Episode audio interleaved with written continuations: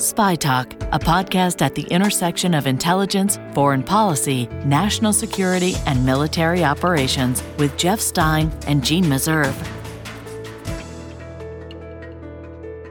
Hi there, I'm Jeff Stein. And I'm Jeanne Meserve. Welcome to another episode of Spy Talk. We decided this week to take another look at the intelligence picture on North Korea.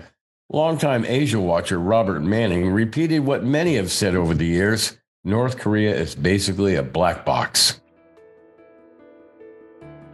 Well, yeah, as you say, I've been following it for more than three decades in and out of government.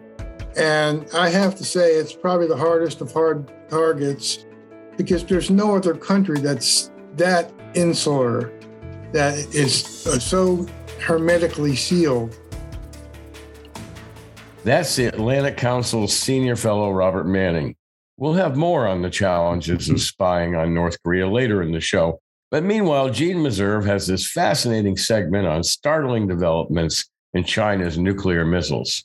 That's right, Jeff. This spring, the commander of U.S. Strategic Command, Admiral Charles Richard, raised the alarm in front of a congressional committee about a sudden and alarming increase in China's nuclear capabilities. To me, they are at some kind of an inflection point and are rapidly expanding their strategic capabilities. This has happened within the last year. They are well ahead of the pace to double their stockpile by the end of the decade. And I further submit that the size of a nation's weapon stockpile by itself is a very crude measure of what they can do with that capability. In open session, Admiral Richard couldn't be specific about the basis for his concern, but now commercially available satellite photos have revealed at least some of the evidence two massive construction projects. We spoke to Hans Christensen, director of the Nuclear Information Project at the Federation of American Scientists, about what his team found. Construction of what we think are um, huge fields of missile silos uh, in the central part, northern part of central China. Uh, this is a completely new thing on this scale that China is now working on. And uh, there's been no official confirmation from China, of course, what this is, but uh, the satellite photos are pretty clear. This is the second missile field that's been discovered recently. Am I correct?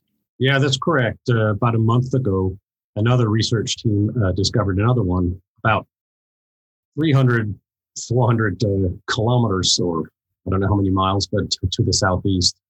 So this is this is a huge project, and both of these sites have started construction relatively recently. I mean, the first one that was discovered began construction in uh, February uh, 2000. This new site we discovered didn't start construction until March this year, so we're just a few months into it. How many silos are we talking about between the two of them? Between these two, we're talking about 230.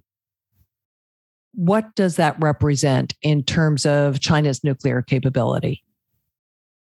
If they fill all of them with missiles, it would represent more nuclear warheads than China currently has in its stockpile. Um, another way to, you know, describe it is that the number of silos that China uh, appears to be constructing right now exceeds the number of missile silos that Russia is operating. Can we presume that U.S. intelligence agencies are well aware of this? Oh, yes. Um, I mean, they've been talking about uh, a dramatic increase in Chinese nuclear ars- uh, China's nuclear arsenal for several years. Um, and I think the first time we heard in public was about 2019. They started speaking about at least doubling uh, the stockpile. Earlier this year, in the beginning of the year, we heard U.S. Strategic Commander uh, Admiral uh, Richard uh, mentioning at least the doubling, if, if not a tripling or quadrupling, he talked about. So these are significant developments uh, for China, uh, both in terms of sheer size of it, but also in terms of its own history, its nuclear weapons history. we haven't chi- seen the Chinese do anything like this on this scale ever before. You said um, they appear to be missile silos. So, how sure are you? I'm pretty sure, to the as, as sure as we can be by watching these things uh, from above. they're very clear tell signs. I mean, we're not talking about something that looks like or so. Uh, we're seeing construction of this both in these sites we're looking at here. There are very clear tell signs for what a silo look like, looks like. Um, but we're also seeing construction of similar silos um, in a training area in the northeastern part of China. We've been monitor, monitoring construction of those. And there we have also seen um, the construction, the, uh, the camouflage that they put over these while they construct them. Uh, we've also seen that removed. We've seen finalization of the silos, or some of them. And we're now even seeing what's beginning to look like them training or practicing loading missiles. Some people have suggested that these could be decoys, that perhaps they're never going to be filled with missiles. What do you think of that theory? Well, so um, that was a hypothesis that, that, was presented after we saw the first site, this first site. And of course, I think what people were trying to make sense of was why China was doing something that was so fundamentally different from what they've done before. And the Chinese in the past have always been very good at sort of, you know, hiding what they're doing or confusing what they're doing, uh, these types of things. So it's sort of a natural thought that maybe they're just building a lot of silos and maybe they're only going to fill 20, 30, or 50 or whatever of them with missiles and that would create a big barrier for another nuclear armed state if they wanted to knock out China's missile force. So it made sense uh, to think like that. Um, but when we discovered the second site, um, I I became more convinced that this is full scale deployment uh, plan. Uh, and the reason is that if you want to do a shell game, you build 120 silos, you fill 30, 40, 50 of them with missiles. There's your shell, shell game. You don't need to build a second site as well and also have a shell game there. So it, it makes less sense to me uh, after we found the second. That's not to say that that there are not surprises here. There are lots of unknowns uh, in the Chinese plans, and so we'll see what happens down the line. I mean, I assume we'll get some more specific statements from U.S. officials in terms of what they think the Chinese are up for gradually over the next couple of years. It's going to take some time for these silos to be completed, of course. So, you know, toward the mid of the century or latter part of so, so mid of the, the decade here and the latter part of the decade, I suspect we'll have more clarity about it. Do you have any idea what kind of missiles they're going to put in these silos? Uh, no, because it, I mean, not specifically because the Chinese don't say anything about this. But they, there's nothing about the particular configuration of these silos that would give you a tip in that regard. There is. Um, the silos appear to be smaller than the silos they have built for their old liquid fuel intercontinental ballistic missile. They currently have though about 20 of those silos. They also have a couple of exercise training silos. So there's been plenty of opportunity to observe them. Those silos seem bigger than these ones. And we've heard a statement from the US Department of Defense also saying uh, that they imagine what's going on here is that China is trying to develop some kind of concept for deployment of its solid fuel missiles. What's and the advantage of a solid fuel missile? The major advantage is that you can fire it out of the silo much faster. With a liquid fuel missile, you first have to fuel the missile, and that can take several hours. Would that indicate to you that China is doing this for defensive or offensive reasons? The way the Chinese have put it is that they have a minimum deterrent, they have a no, no first use policy, they don't want to start a nuclear war and all this type of stuff. However, of course, any missile, even the missiles they currently have, can be used first if you press the button, you know.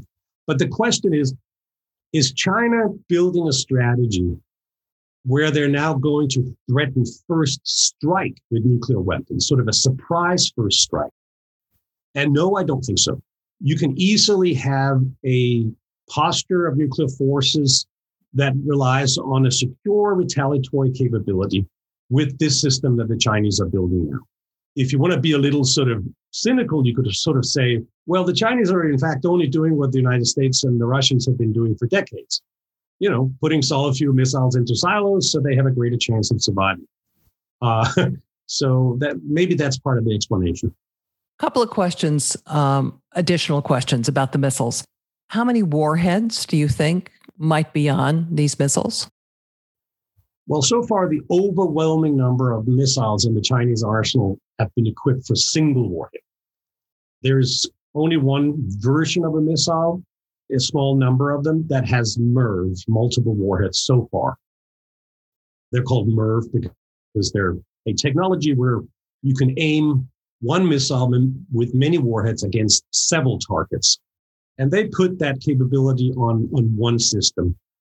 But now they're building a new version of a sort of a heavy ICBM that is thought to be capable of launching multiple warheads. Are all these silos intended for that missile? Would some of them also be filled with single warhead uh, missiles? We don't know. There's no way of knowing that yet. What are the range of these missiles? And given where these silo fields appear to be created, should it give us even more concern in the US about the possibility of their reaching the continental US? Uh, no, China already has the capability to reach all parts of the United States with its long range missiles. What's interesting about the location of these sites, though, is that they're further inland China than any other ICBM deployment site. That might indicate that what the Chinese are partly trying to do here is to make sure that these silos are away from where conventional, uh, even nuclear cruise missiles can reach them. There is a concern among some Chinese officials and scholars that the United States could disarm or try to disarm the Chinese retaliatory capability with conventional forces, so not having to cross the nuclear threshold. Whether that's the case or not, I don't know, but but this is an interesting location for for these uh, missile fields. Is this part of the muscle flex that China seems to be engaged in militarily? Do you think? Oh, absolutely. Uh, it's part of China's image that the new leadership or the current leadership wants to portray.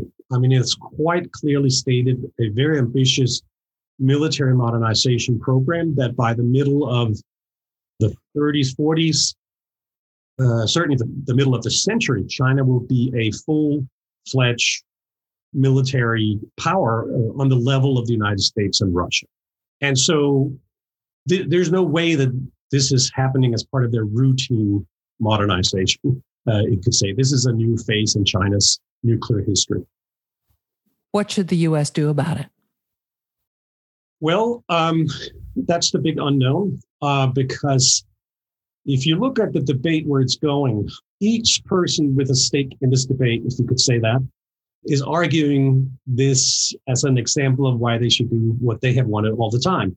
So people who want more nukes, they're saying, well, the United States should get more nukes. Uh, people who want more arms control say, well, the United States should focus more on arms control. People who want more money for the defense budget, they say, well, we should get more money. So it's kind of like, you know, everybody's using this to to to play up their own set of arguments.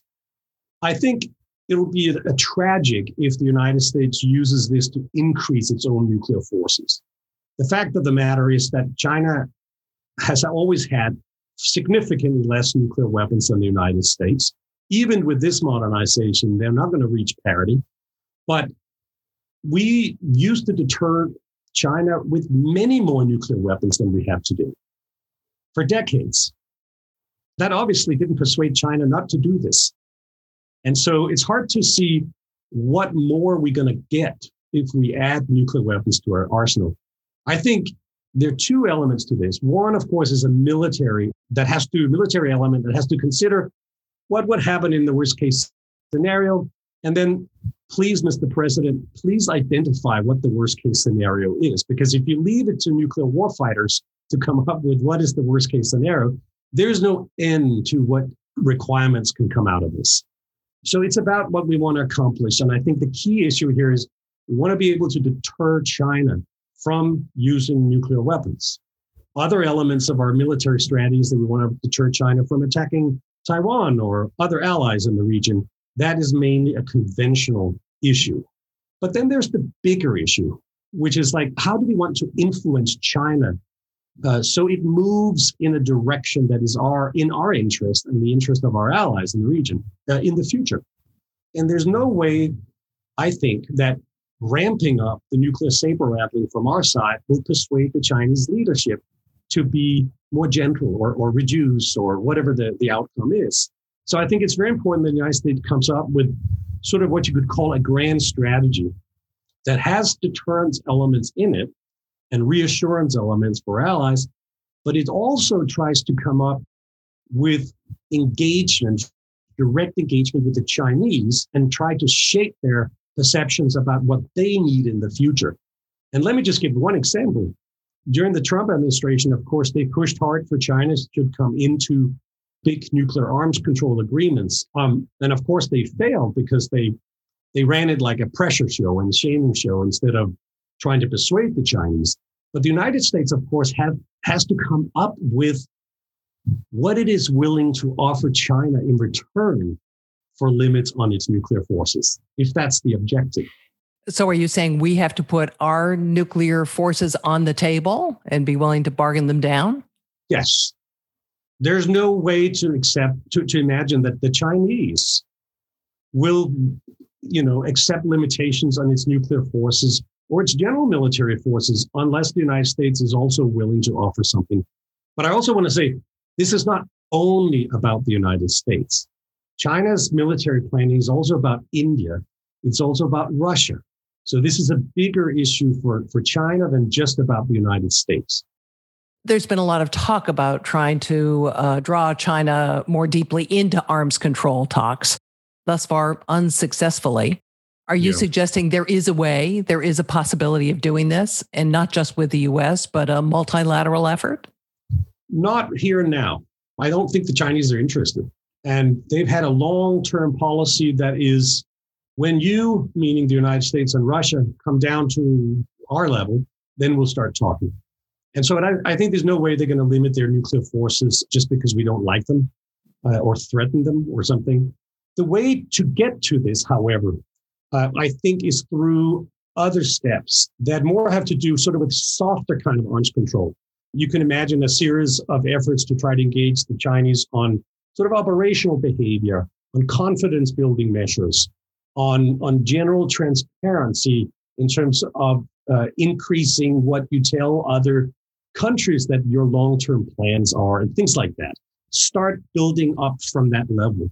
But as far as I hear, China is not interested in sort of hard arms control in terms of numerical limits on their nuclear forces. It's interesting to me that they're doing this in such an open way, building these missile fields that can easily be detected by satellite. They have other options, correct? If they wanted to conceal their nuclear capability, they could do that to some degree, correct?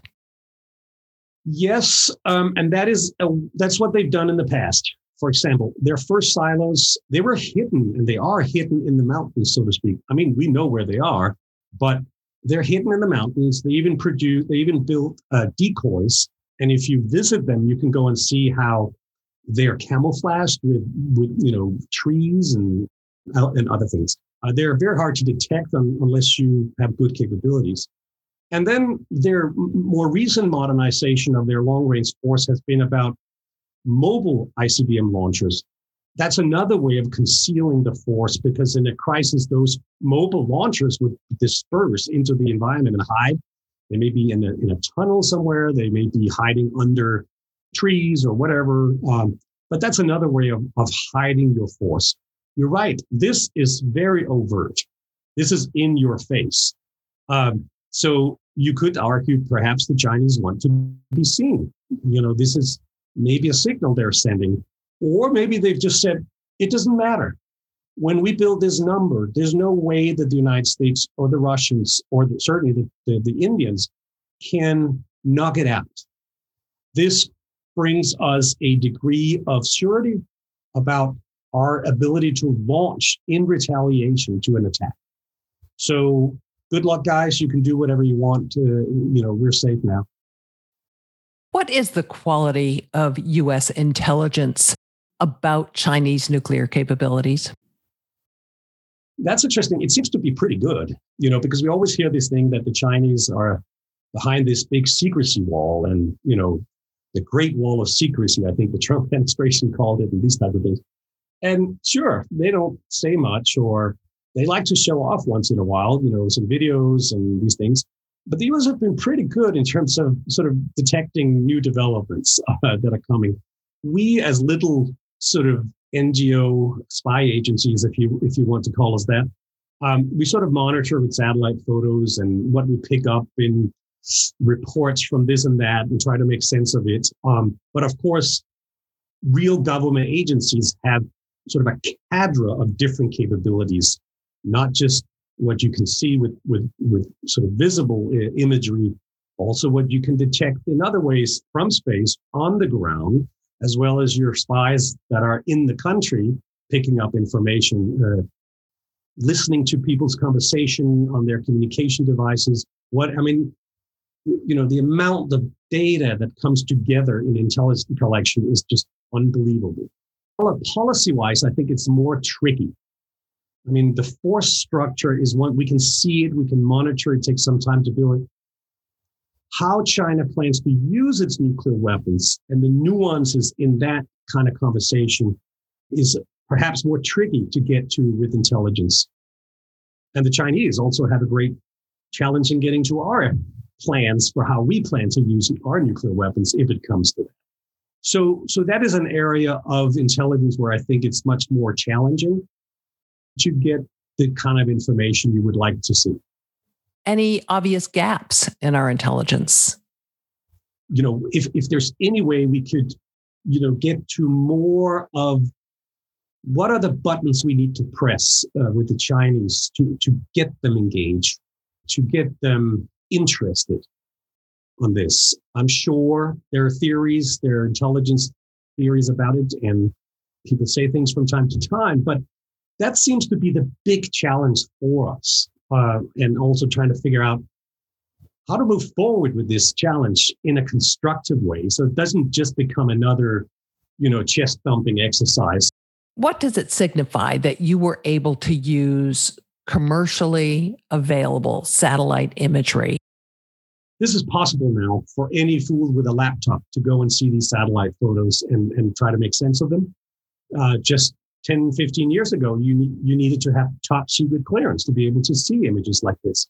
We've seen this enormous explosion in, in commercial satellite imagery, making this available not just to researchers like us, but to scientists that monitor all sorts of things around the planet, even crisis management, humanitarian issues, you name it. This is sort of a, this is an unbelievable development.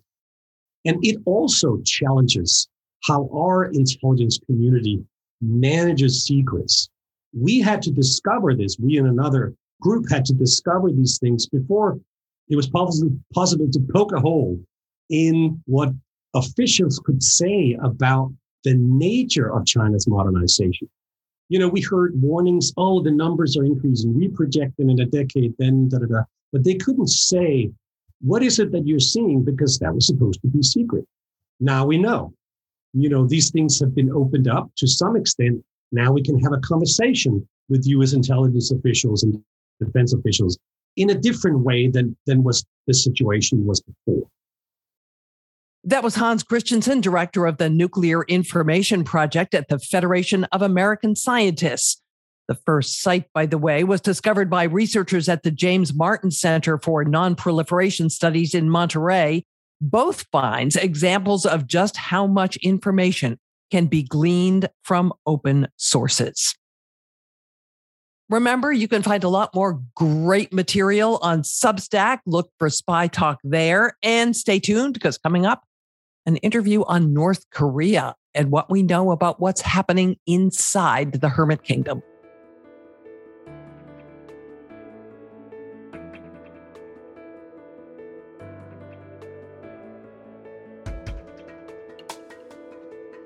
Robert Manning has been watching North Korea in and out of government for both Democratic and Republican administrations for more than three decades.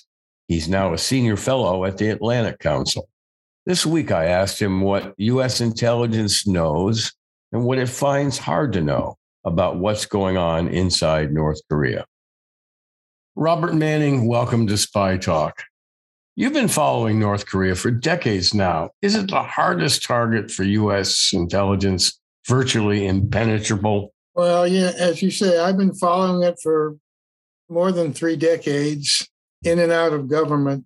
And I have to say, it's probably the hardest of hard targets because there's no other country that's that insular, that is uh, so hermetically sealed. You look at places like Iran or Iraq or China, they're very porous. There's a lot of international visits, yeah. And so on. And and certainly since for the past 18 months or so, Kim Jong Un has imposed his own sanctions that are much more effective than the UN's, completely sealing off the borders, cutting trade with China evaporated down 95%. He won't let people in or out. He's rejected that he rejected vaccines, which I think may be changing, but he rejected both one U.S. one and and the and the Chinese one. He's banned K-pop, Korean right. music. He's just dropped the curtain. Which is odd because in 2018, when they had the some first summits with the Moon administration in South Korea, they invited K-pop groups to play at the summit, mm-hmm. and so it shows you how how far it's degenerated that he's mm-hmm. become so much more paranoid. I mean, he's, he's, lecturing women about how to wear their hair, what mm-hmm. clothes they chief stylist. So I, I mean, it, he's so paranoid about foreign influence, mm-hmm. which makes you think. And again, to show you what a black hole it is, I can think of many instances over the past 35 years when there were predictions of the, the regime collapse. Right. And so I'm very resistant to that now, although I think they're in a deep in deep morass economically, and there's some political ga- things mm-hmm. going on. Mm-hmm. I think related to his health. You don't need intelligence to see a green bandage and then a green blotch on the back of his neck. Mm-hmm. And the right. fact that he look he's 40 pounds lighter. Of course. Uh, you know. Yeah. Yeah. Of course, your main interest in this is weapons, particularly nuclear weapons and his missiles. So, Bob, getting someone close to that, someone who can penetrate that weapons program, is almost impossible, right? I mean, for example, recruiting a North Korean missile engineer or administrator or a nuclear scientist, that's virtually impossible, right? Well, we've gotten pretty good at, loca- at dealing with their their you know not getting knowledge of their overseas networks. We've stopped ships in various at various points. As Yogi Berra said, you can observe a lot just by watching, and we do have some pretty good mm-hmm. spot eyes in the sky. But in terms of human intelligence, there's only the rare defection that we hear about from North Korea and of course, we don't hear about anyone defecting in place and spying for us or South Korea. No, and there's an additional problem because it's so hierarchical, the regime, it's literally all in the family, mm-hmm. even though he kills some of them on occasion. Mm-hmm. Uh, that to get somebody that actually has a has a has a finger on the pulse of what's going on inside North Korea is really really difficult. Yes. So we rely predominantly on electronic means, spy satellites, electronic intercepts of their communications and so on. How good is our satellite coverage? I've I've heard from time to time it really takes quite a while for us to find some new development in the weapons program or in the missile programs through spy satellites. Do we have a satellite just dedicated to North Korea? I'm not sure about dedicated North Korea, but I think they're focused a fair amount of time. And even civilian satellites have identified a lot of things going on, activity at nuclear mm-hmm. facilities mm-hmm. and so on. So I, I, think we're we're we're pretty good at that. Although you know, don't forget they are the world's champion tunnelers. They've got stuff dug into mountains and so on. That mm-hmm. uh, some of it is just we know they have nuclear weapons. I'm not sure. We don't really know exactly how many because of that. Their their skills at deception. So is it fair to say that if there's anything going on above ground, our satellites are going to detect it pretty quickly? I, think anything of strategic significance, we will know about it. Mm-hmm. Yes. But the problem is stuff that is not going on above ground. What's in the minds of Kim Jong un and the people around him. Maybe there's some secret, super secret spy inside the leadership, but that's highly unlikely, according to everyone I've talked to through the years. Yes, uh, we you know we work pretty closely with the Korean National Intelligence Service in Seoul, and they have they have some pretty good on the ground capabilities. But again, as I say, that to penetrate the leadership circle and try to get a sense of what, what they're doing and what they're planning, mostly I think this has gone on for so long. We're talking about 70 plus years since the end of the Korean War that we we're become very familiar with the patterns in the North Korea playbook and can most of the time see things coming. You know, it's no accident that they keep testing missiles on Thanksgiving or July 4th. They, they know what they're doing. Mm-hmm. Do you have any feeling, Robert Manning, on how good our electronic penetration is? As, as we've learned lately from revelations about the Israeli technological spying company NSO Group, we can light up somebody's phone without them even using it. We can penetrate their computers, find out everybody else they've been in touch with. Do you have any feeling that we're pretty good at that? And and how careful, by the way, are the North Koreans in protecting their communications? Do you think they're pretty good? But uh, uh, you know, and again, I've been out of government for a number of years now, so I'm not up to date. But my sense is that we have pretty good electronic capabilities. As the as you said, the NSO incidents show the kind of capabilities that exist uh, at present. Do we know, by the way, whether Kim Jong Un uses an iPhone or some other kind of cell phone? I, I don't know. I mean, we had a sense when he, before he killed his brother who lived in Macau, we had some lines. I, I think there were some lines maybe into him. So Kim Jong Un's relatives and distant family members may be accessible electronically or by other means. I'm remembering now a memoir by a former senior CIA official a few years ago who talked about approaching North Korean diplomats in their remote missions in Africa where they have a diplomatic presence. And he said they were accessible because they were lonely and sad. And even that some of the young men had a craving for pornography. And that was one way he was able to establish some relationships. Do you have any feelings for whether our recruitment efforts against North Koreans outside of the country are successful or not? Well, again, I was I was on the analyst side, not the collection side, but there's probably some of that. But you know, how valuable is it? You know, we've had very few significant. Like uh, there was a deputy chief of mission in, in their London embassy defected, and that mm-hmm. gave us a lot of information about mm-hmm. what uh, the go how it actually works. But there are not very many at that level with that kind of information the most you get from, say, somebody in Africa is sort of how, what the MO is, how they operate, mm-hmm. and some of the overseas network procurement networks mm-hmm. for everything from missile parts to Courvoisier for Kim. And, and, they are really good at these black market activities, aren't they? Uh, they're very skillful. I mean, it's amazing what they've done. They for years they were selling phony Marlboros, all, all sorts of drugs, both legitimate and, mm-hmm. and their meth is one of their big money makers or uh-huh. has been. Viagra, they they had Viagra. If you saw the package, you wouldn't know it was it was phony. Do you know of their relationship with the Chinese and Russian intelligence services? I really don't. I know that, that there's a lot of disdain in in China for them, and uh, I, I really know, I have no idea what it is, but I know there's a great a great amount of distrust on both ends. Korea, you know, China over the last thousand years has invaded Korea several mm-hmm. dozen dozens of times. So there's an instinctive. It's not as strong as Japan, anti-Japan, but there's a this it, very distinctive in both Koreas reticence about China. Mm-hmm. Mm-hmm. I suspect we'll have to rely pretty much on our South Korean allies for recruiting human agents, spies. They're helpful, yes, no question. It sounds Although like they have their hedging. own agenda. It sounds well, like they have hedging. their own agenda, and sometimes sometimes it's hard to sort out. where do we diverge in terms of our agendas?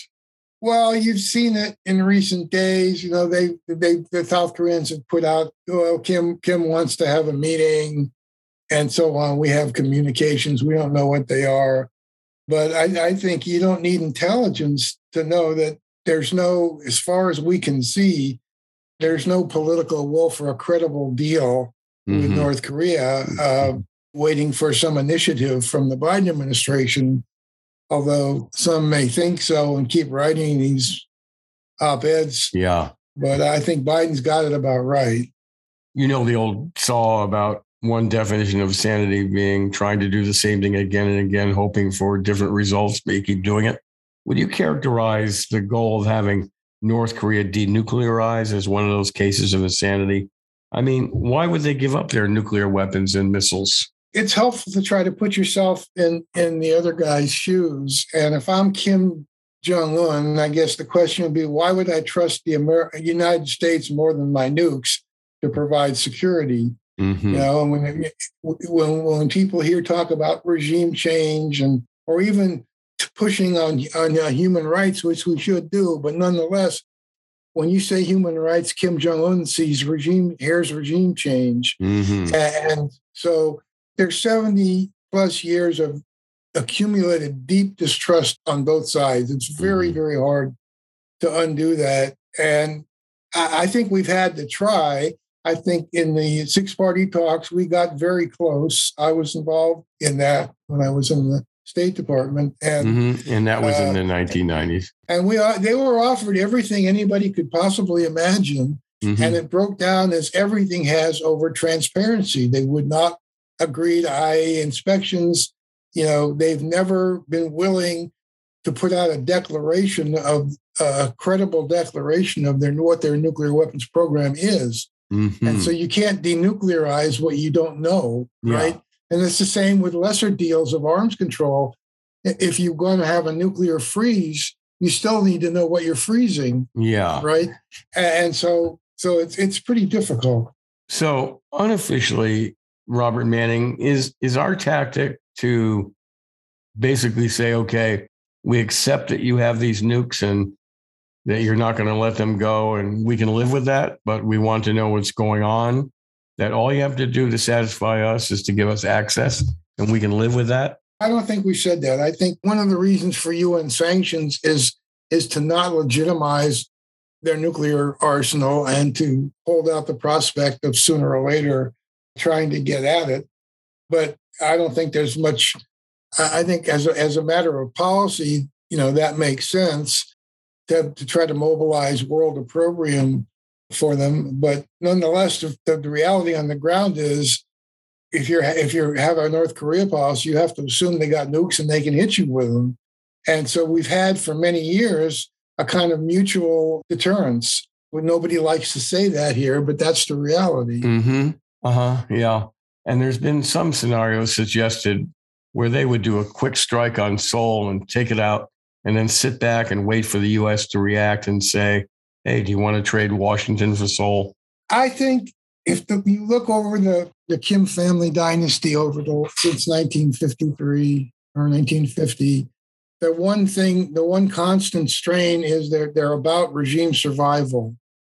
And they know if we wanted to to take them out, we could do so. Mm-hmm. And if they if they use nuclear weapons, I think the wrath of the United States would, would be on them very very quickly. Mm-hmm. Um, so, and in that sense, deterrence works. I think it's more complicated now because they're developing a very much more sophisticated nuclear capability. They're trying to build SLBMs. They have mobile missiles, which they can hide in tunnels and move around. Mm-hmm. So it, it's it's harder, and we have we need we have to rethink what we need to have to to ensure that. But mm-hmm. but basically, the, the, fundamentals, as far as you know, that's the, the problem with deterrence is it works until it doesn't. And uh, but so far, I don't see any any indication that that, that it's mm-hmm. not working. Mm-hmm. And is it fair to say, you know, that they can't just push a button and carry out a first strike? That we're going to have some warning, at least some time, if they decide to take the swords out of their sheaths and try a first strike on South Korea or even us? however improbable? Yes, I would. I, I don't see a bolt in the blue. I think it would be in a period of tensions, and we'd see we'd Mhm. begin we'd be seeing some signs that there was moving in this direction. hmm That will give us ample warning to uh, warn them to stop, or they're going to face massive retaliation. Well, ironically, it's sort of some of both. In in other words, they could the regime could collapse tomorrow, or they could go on for another twenty years, and we probably won't have a lot of great warning when that happens. But on the other hand, a lot of their behavior is very predictable. There's a North Korean playbook, both for diplomacy and their missile and their missile and nuclear tests. They're pretty consistent. So it's it's a bit of both. And we're not likely to see a regime change anytime soon. All those predictions have come to naught. So I wouldn't take that bet. Uh, yeah, I wouldn't. I wouldn't take that bet. Robert Manning, thanks for joining us on Spy Talk. Robert Manning has been a long-time observer of North Korea for decades in government and at the Atlantic Council, where he is a senior fellow. It's been great to have you here, Robert. Talk to you again soon. That's longtime Korea watcher Robert Manning. It's a subject we'll come back to again and again. Jeanne? Thanks, Jeff. And thanks to all of you for joining us again for another episode of the Spy Talk podcast. Great to have you here. See you next week. For more original reporting and insights like this, subscribe to spytalk.co on Substack and follow us on Twitter at talk underscore spy. If you enjoyed our podcast, subscribe and leave a review on Apple Podcasts, Spotify, or wherever you get your podcasts.